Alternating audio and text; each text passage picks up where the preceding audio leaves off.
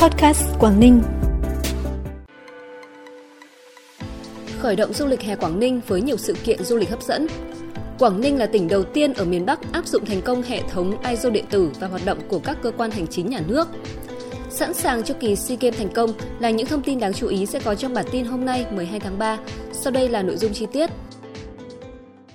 Thưa quý vị và các bạn, tại cuộc họp Ban cán sự Đảng và Thường trực Ủy ban Nhân dân tỉnh sáng nay, Sở Du lịch đã báo cáo về việc tổ chức các sự kiện, hoạt động, mở cửa phục hồi thu hút khách du lịch đến Quảng Ninh trong các tháng 3, 4, 5 năm 2022 như tọa đàm, quảng bá, xúc tiến thị trường du lịch, đồng thời sẽ tổ chức một số hoạt động để khởi động lại du lịch trên địa bàn như Carnival Hạ Long hè 2022,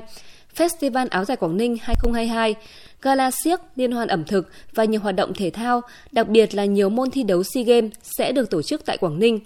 Cho ý kiến về nội dung này, đồng chí Nguyễn Tường Văn, Bí thư Ban cán sự Đảng, Chủ tịch Ủy ban nhân dân tỉnh yêu cầu các sở ngành địa phương liên quan cần ra soát, chuẩn bị kỹ lưỡng cho việc tổ chức các chương trình, sự kiện, nhất là các phương án tổ chức thích ứng linh hoạt với dịch bệnh và điều kiện kiểm soát dịch bệnh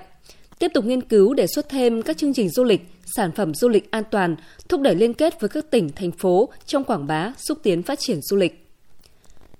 Sáng nay, tỉnh Quảng Ninh công bố áp dụng hệ thống phần mềm ISO điện tử theo tiêu chuẩn quốc gia ISO 9001-2015 vào các hoạt động của cơ quan hành chính nhà nước là địa phương đầu tiên của miền Bắc áp dụng hệ thống phần mềm ISO điện tử theo tiêu chuẩn quốc gia vào 227 cơ quan hành chính nhà nước từ tuyến tỉnh đến cấp xã. Phần mềm giúp chuyển đổi hệ thống quản lý chất lượng từ hình thức thủ công sang hình thức điện tử, thực hiện trên môi trường mạng với các thao tác đơn giản, nhanh chóng, khắc phục được các nhược điểm của việc quản lý thủ công. Quy trình quản lý chất lượng trong chỉ đạo điều hành, giải quyết công việc, trao đổi văn bản điện tử của cơ quan, đơn vị và cán bộ công chức viên chức sẽ được tự động hóa, chuẩn hóa, thống nhất và an toàn thông tin. Đặc biệt người dân có thể tham gia kiểm soát chất lượng và kết quả công việc chi tiết đến từng chuyên viên –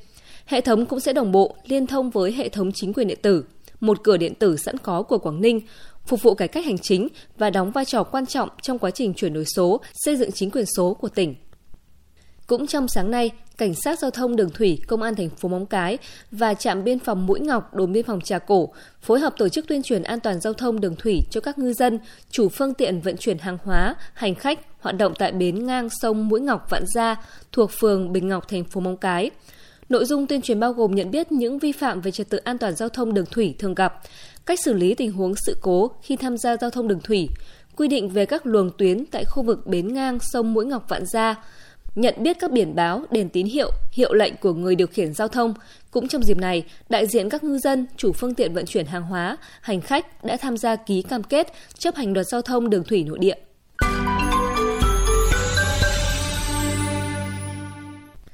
Quảng Ninh lần đầu tiên được đăng cai 7 môn thi đấu tại một kỳ SEA Games gồm bóng chuyền trong nhà, bóng chuyền bãi biển, bóng ném bãi biển. Ba môn phối hợp đều tại Tuần Châu, cờ vua, cờ tướng và bóng đá nữ.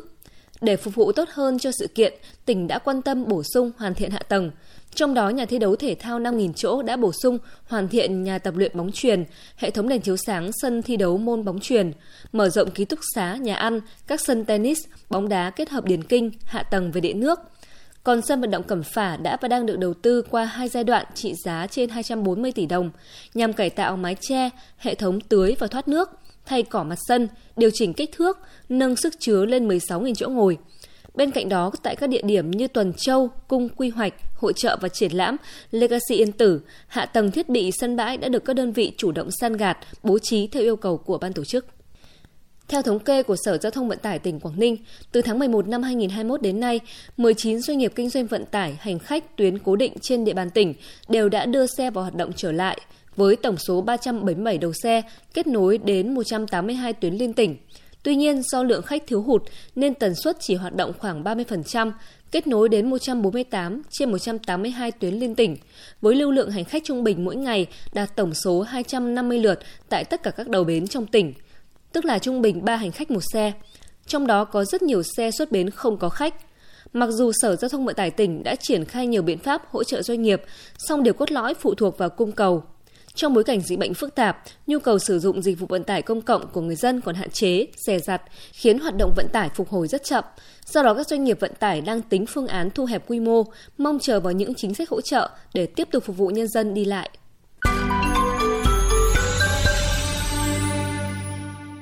Chuyển sang những tin tức đáng chú ý khác. Theo thông tư 12 do Bộ Tài chính mới ban hành nhằm hướng dẫn nội dung và mức chi từ ngân sách nhà nước để thực hiện nhiệm vụ xúc tiến, quảng bá và hỗ trợ phát triển du lịch của Quỹ hỗ trợ phát triển du lịch, nguồn nhân lực ngành du lịch sẽ được hỗ trợ đào tạo 4,5 triệu đồng một người một khóa đào tạo.